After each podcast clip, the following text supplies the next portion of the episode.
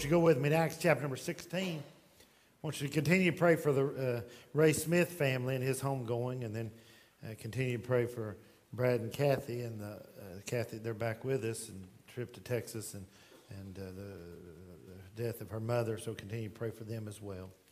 We have much to pray about, but I'm thankful we have someone to pray to. And uh, what a thrilling thought. I hope you can remember. You may not know the date of your salvation. You may not know the day of the week, but you should know the time. And I'm not talking about 1145. I'm talking about remembering the fact that you know you've trusted Christ as your Savior. Acts chapter number 16. Now, we're in the book of Acts, and I'm having a good time.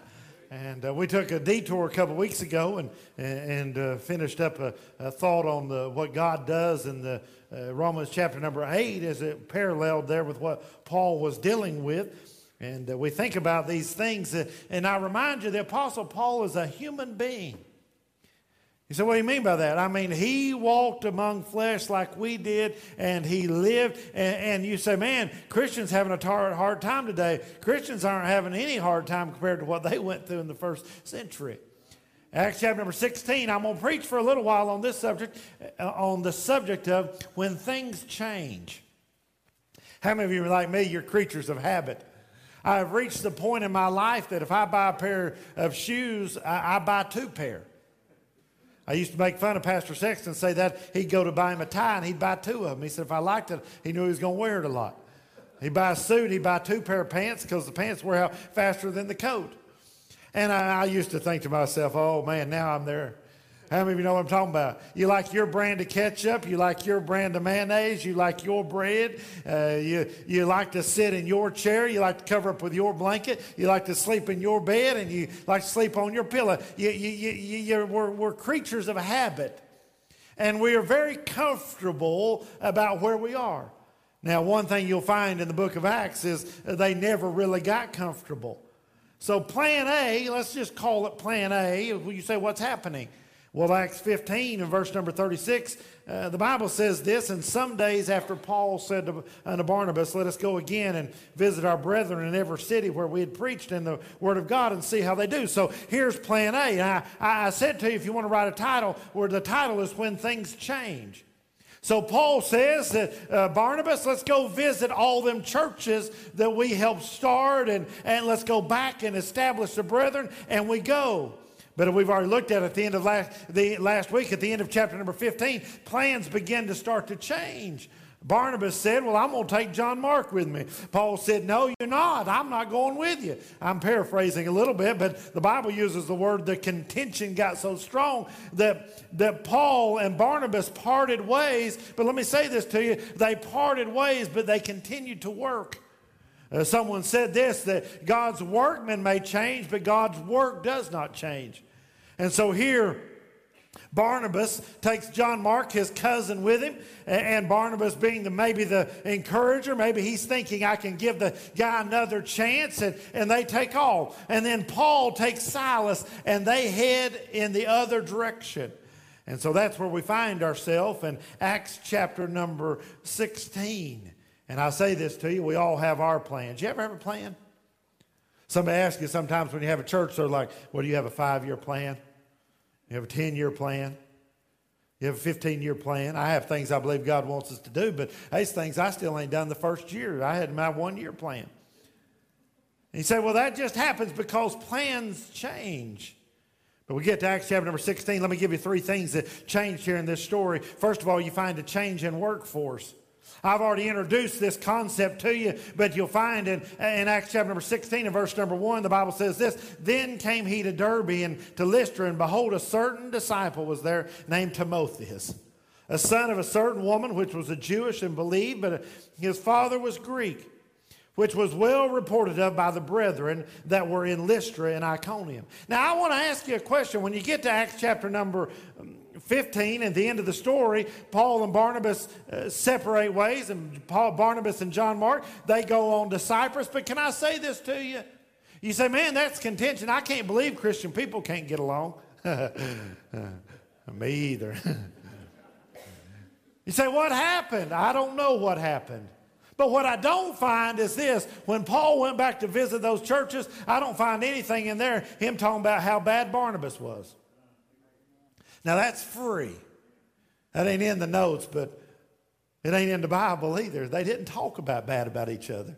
You know what you do find is in 2 Timothy chapter number 4 and verse number 11 when the old uh, aged apostles getting ready to, to, set, to set shore to heaven's shore, he said, bring Mark with me because he's profitable unto the ministry. Now, some of you can never get to that point because you never give somebody a second chance. Paul said, it wasn't time to take him now. I don't know what happened to make John Mark go back. The Bible doesn't tell us, but we do know you can read all throughout the Paul's epistles where he talked about John Mark and, and now at the end of his life he said he's profitable to the ministry. Can I say this to you? It's time for some of you to bury the hatchet. You say you don't know what they did. No, I don't know what they did, but you sure remember.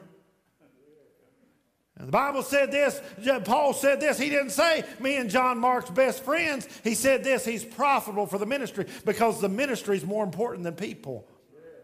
Who gets the credit doesn't matter. And so here you find the story and a change in work face. But you find this in verse 1. They go to Lystra and Derbe. You say, what's so significant about Lystra?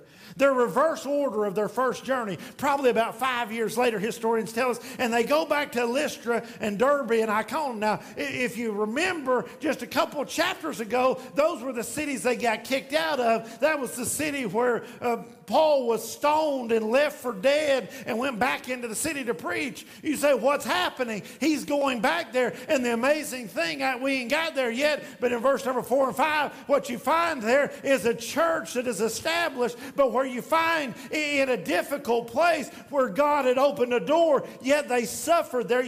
Say, what did he find there? He found Timothy. Can I say this to you? In the middle of your trouble, don't be surprised when God sends a Timothy.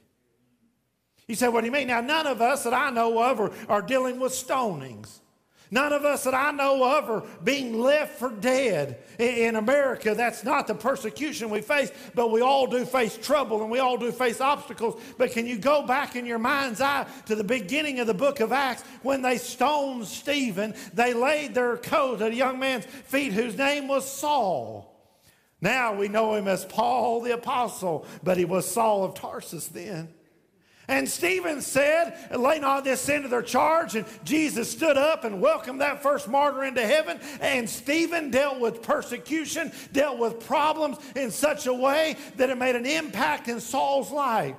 Saul, many years later, now is traveling and he's stoned and he's left for dead, yet he does not quit what God has given him to do. And now, in the city that he is stoned in, you find Timothy. You say, what's the point there? Can I say this to you? People are watching how you deal with your problems. And there might be a Timothy if we can deal with trouble in the spirit of Jesus Christ. You say, I'm not finding any Timothys. Well, I wonder how we're dealing with our problems.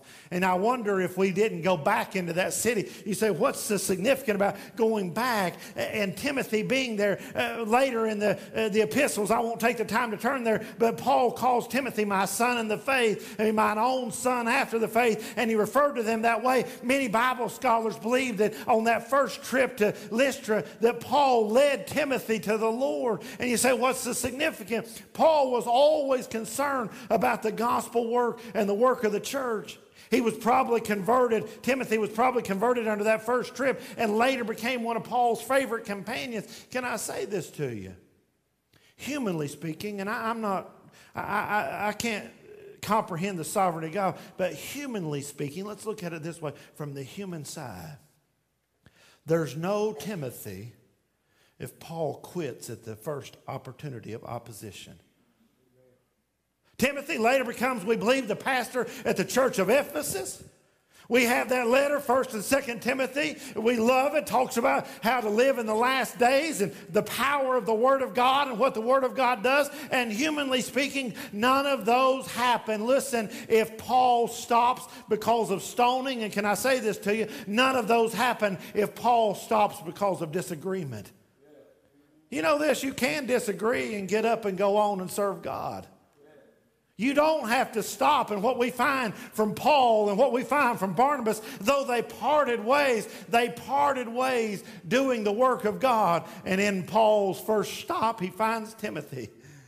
And they say this, the Bible tells us here that he was a son of a certain woman, a Jewish. His mom was a, of the Jewish descent. His dad was a Greek. His mom was a believer. We, we read late on or later that he was influenced greatly by his mother and his grandmother in 2 Timothy. Paul said, I understand the faith that was in your grandmother, the faith that was in your mother is now in you. He said, I'm convinced of that. And can I pause and just say, it doesn't do any good to you if your faith is only in grandmother or your faith is only in mother. Everybody must have a personal relationship with the Lord Jesus Christ. Somebody said it this way God has no grandchildren.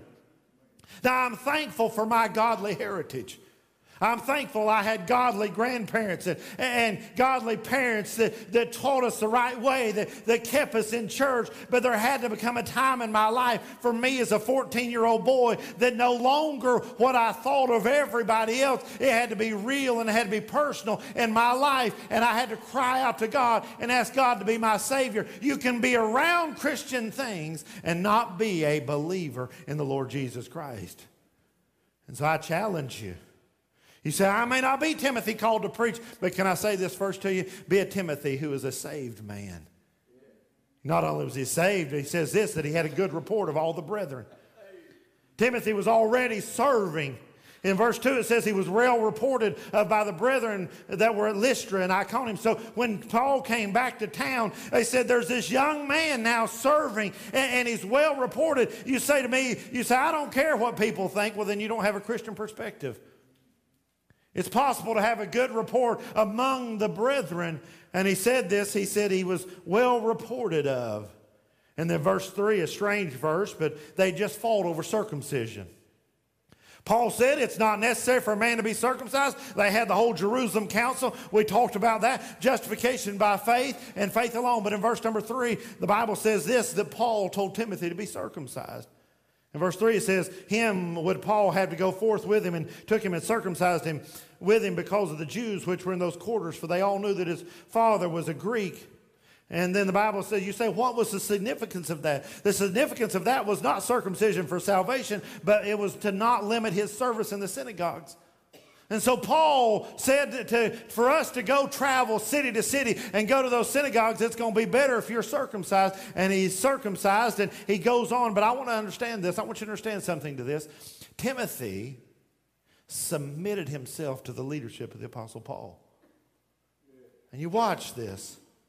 And every now and then, let me say this we need to make personal sacrifices so it doesn't limit our service to God. There are some things we can do. That doesn't mean we should do.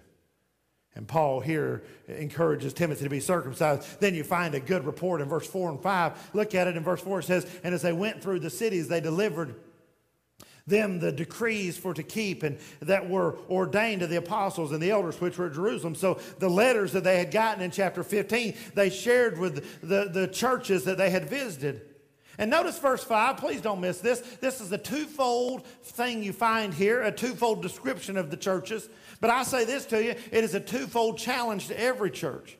It says, And so were the churches, notice this, established in the faith and increased in the number daily. So the first thing you find is this that the churches that they had went to and they'd won converts, now they're established or they're strengthened they're, they're edified, they're built up. So, the first work of a church is this that we should be being built up. So, if I ask you this question, are you stronger today as a believer than you were yesterday? Are you stronger as a believer? Do you know more of the Lord and know more of the Lord's word now than you did a year ago or, or five years ago? That should always be our desire. But notice the second thing not only is there a strengthening work or an establishing work, but notice this there's a, they're increasing. You say, what's that? It's real simple. They're reaching new people. See, a church can get caught in either one of those traps. Both good things, but they can be one sided. Some churches are, are known only for deeper theological teaching. And everybody in their congregation has a high understanding of the Word of God. And all they want to do is study new things and, and study out and, and get to a deeper understanding. That's all well and good. But that's not the only thing a church is to do. You find the Bible says this that we're to go in all the world and to preach the gospel. Yes, we're to be edifying and we're to be building up and we're to be making disciples, but the Bible says first that we must go. So here you find the other side. Notice this they increase daily. Now, I ask you a question How is it possible for a church to increase daily that doesn't meet daily? That means somebody other than the preacher was telling people about what Jesus had done. And so here you find the second fold work, and that is reaching new people. See, the other, the other extreme in, in church work is not just the higher intellectualism and say, we're just all going to learn all we can. The other extreme is this, that we're only going to reach new people. And the, when you reach new people, and all you ever do is reach new people, then you don't have anybody to strengthen them and to encourage them. So here's the challenge, and here's our challenge. Yes, we should strengthen the brethren, but we should never reach the point that we don't want to see new people. You say, Well, I, I like to sit in my seat. I, I, like to, I like it when somebody else sits in your seat. You say, Why? Because I know you'll find another seat. You say, I like it when, when people show up and, and looking for answers and looking for truth. And you say, why? Because God is interested in their life. We'll get to it in just a moment. But it is amazing what God will do to find someone that is looking for the truth. You first find a change in workforce. You find now no longer Paul and Barnabas, but now Paul and Silas, and then they pick up a new companion, Timothy. And can I say this to you? Sometimes churches say, well, we need new workers. Workers are always found in the field. Workers are always found as you go and reach new people and train new people. And you find here a change in the workforce. Notice the second thing with me. You find a change of plans. now, this is a strange passage of Scripture, I'll be honest with you. If anybody ought to know the mind of God, it ought to be Paul. Caught up into the vision, saw things we didn't understand, writes things in this book that we're still trying to figure out. And Paul had plans to go to the east. Look at me in not look at me, look with me, I should say, in verse number six. And there's some cities here that I may not pronounce right, but you don't know how to pronounce either. And you go home, listen to Alexander Scourby with his beautiful voice, say them right. It says in verse 6, it says, And now when they had gone through uh, Pergia, the region of Galatia, notice this, they were forbidden of the Holy Ghost to preach the word of God in Asia. Now, wait just a second, preacher is does God want the Word of God preached in Asia? Yes or no? Well, the answer, of course, is yes. He would not have any to be ignorant. He wouldn't have any perish. He, he, he wants all to come to the saving knowledge of, of salvation. He wants to preach the gospel to every creature. Someone said it this way you can't preach the gospel to the wrong person, and I believe that. But for some reason, as Paul was wanting to go east, God said no. Can I say this to you? There is God's will, and there is God's timing, and there is God's way. God's will, we understand that He wants everyone to know Him and to serve Him. But inside of that, there's some things that we have to consider. Look in verse number seven. It says, And they were come to Mysia, and they essayed to go into Bithynia, but the Spirit suffered them not. Now, I, I don't know everything going on there. I don't know if that was a vision. I don't know if that was a, what we might call an intuition. But it was so clear that the Dr. Luke, as he's recording uh, this about Paul's journeys, he said it twice. He said they were going that way, and God said, No, don't go that way. And they were headed out to go to the next town, and God said, No, don't go that way. Can I say this to you? Sometimes God changes your plans.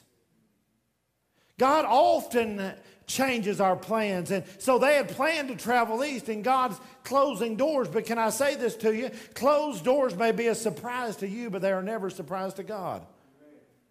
You say they're closed. Sometimes closed doors are closed to good things. But they're not, closed. God has a way and God has a will. Uh, I say this to you, and please don't misunderstand this. God said to them, Don't go preach the gospel there. Is preaching the gospel a good thing or a bad thing? Well, it's a good thing. I don't have to pray. Look at me. I don't have to pray and ask God's will for things that are contrary to this book. Somebody says to me, well, I believe it's God's will for me to do X, Y, and Z. And I say to you, you're crazy. You say you shouldn't say that. Well, if it's contrary to the Word of God, I don't have to wonder what God wants to do. But in the scope of doing God's word and doing, or doing God's work and, and reading God's word, sometimes God says no to good things and he says, wait, by the way, I, if I've got my geography right later, I believe Acts chapter number 18, they're going to go to that area. Sometimes God says, don't go there now, but you can go there later. But can I say, as we surrender ourselves to the will of God, notice what happens. God begins to change God's direction. And sometimes God changes our directions. But notice it says in verse number 8, and they passed to Mysia and came down to Troas. Now, Troas is important in just a minute. I don't want to get ahead of myself, and I don't want you to get too historical, but there's a significance that's about to happen. It says, In a vision appeared to Paul in the night, and there stood a man in Macedonia and prayed him, saying, Come over into Macedonia and help us.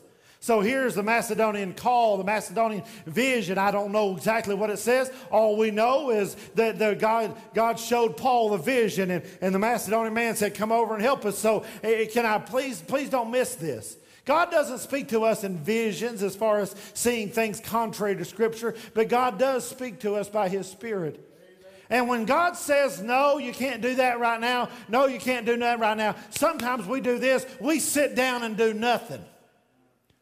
So if you ain't going to let me do what I want to do, well, let me say, you're not a toddler. You need to be spanked and put to bed. Before I get too hard on you, we all act the same way.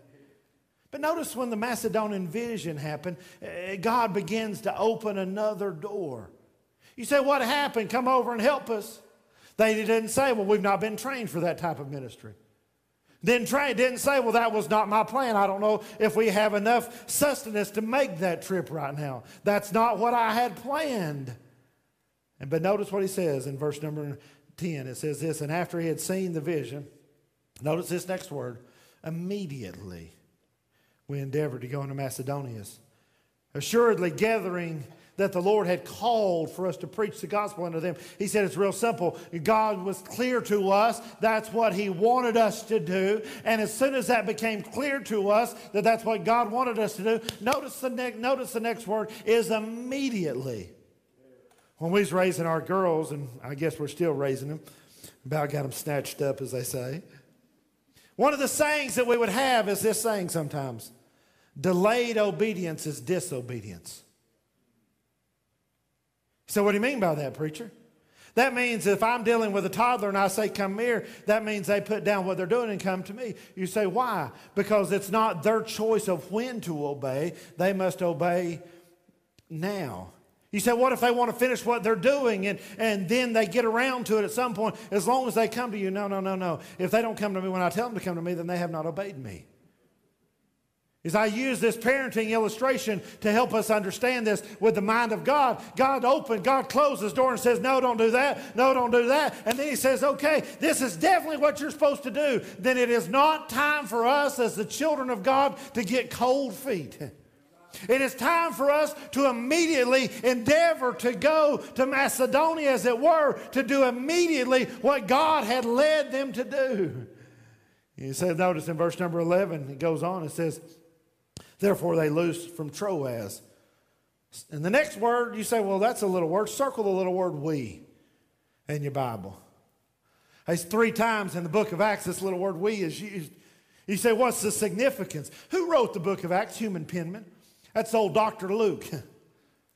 You say, what happened in Troas? That happened to be where he was. This is one of what they call the we sections. The commentaries call it the we sections. So now, as we're listening,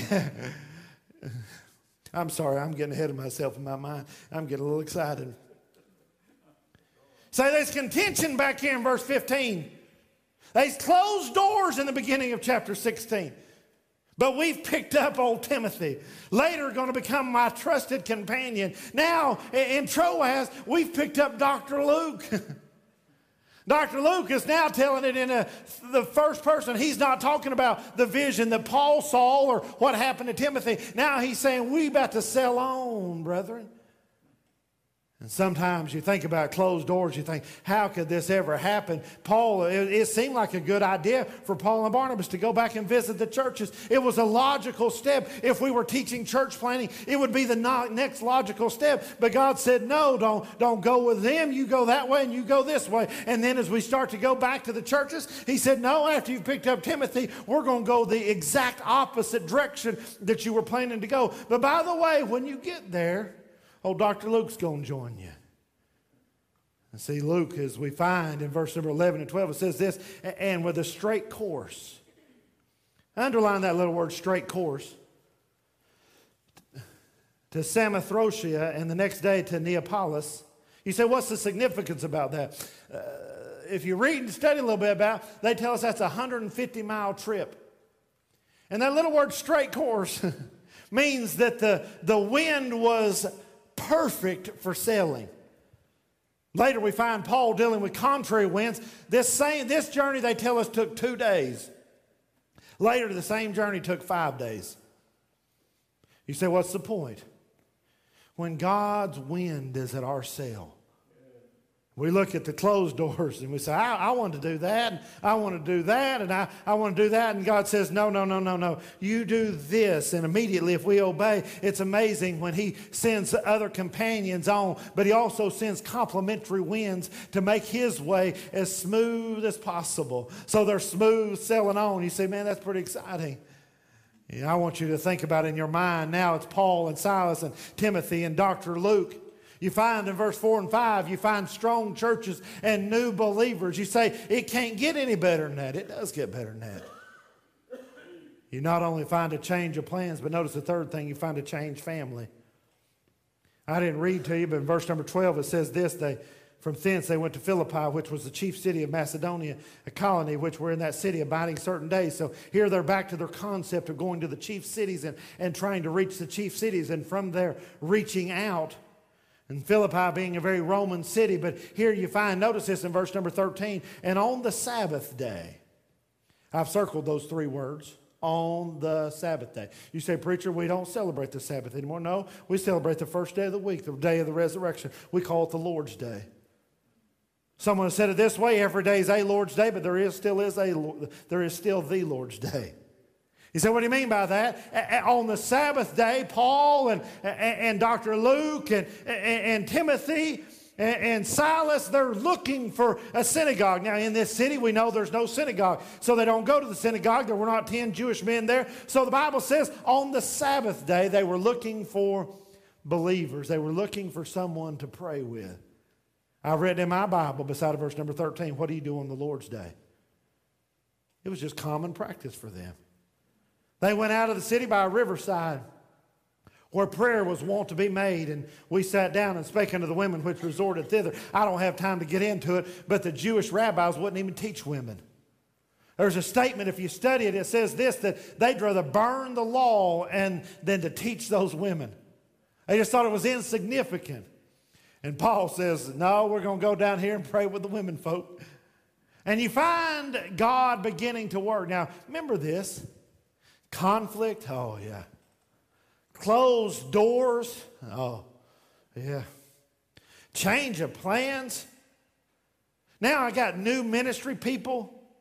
Paul and Barnabas, man, they had a long track record together, but now Paul is now dealing with Silas and and now Paul is dealing with Timothy and teaching and training. And, but you find something in, in, in verse number 14.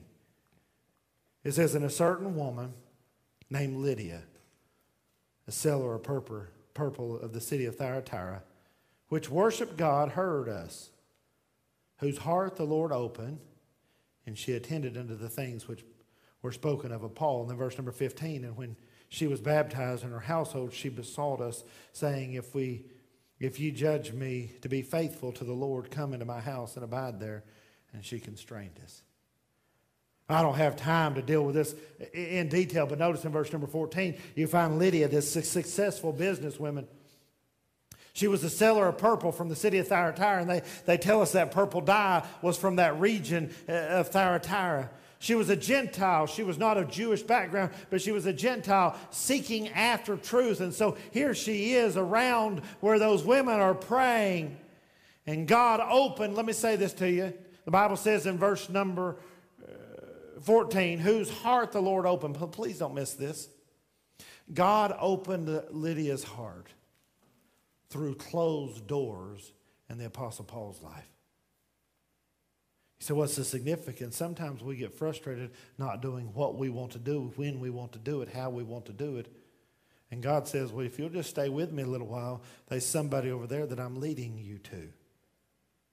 And can I say this? God's closed doors often lead to open hearts. And look in verse number 15. And when she was baptized, her whole household got saved. Her whole household was baptized. More than likely, the church at Philippi was started in her home. I said, Here, abide with me. Later in this chapter, I don't want to get ahead of myself. Lord willing, we'll get there next week. You're going to find out about the Philippian jailer. How many of you like the book of Philippians? My God shall supply all your needs according to his riches in Christ Jesus. Rejoice in the Lord always. And again, I say rejoice. Be anxious for nothing. But by, by prayer supplication, let your requests be made known unto God. If there be any virtue, if there be any praise, think on these things. How many like those verses? Humanly speaking, now please don't misunderstand that. Humanly speaking, there is no book of Philippians if there is no Lydia. Humanly speaking, there is no Lydia if God does not close Paul's direction and change his plans.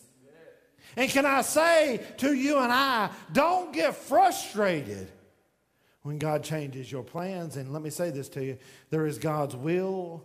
And I heard a preacher say one time, there's also God's timing.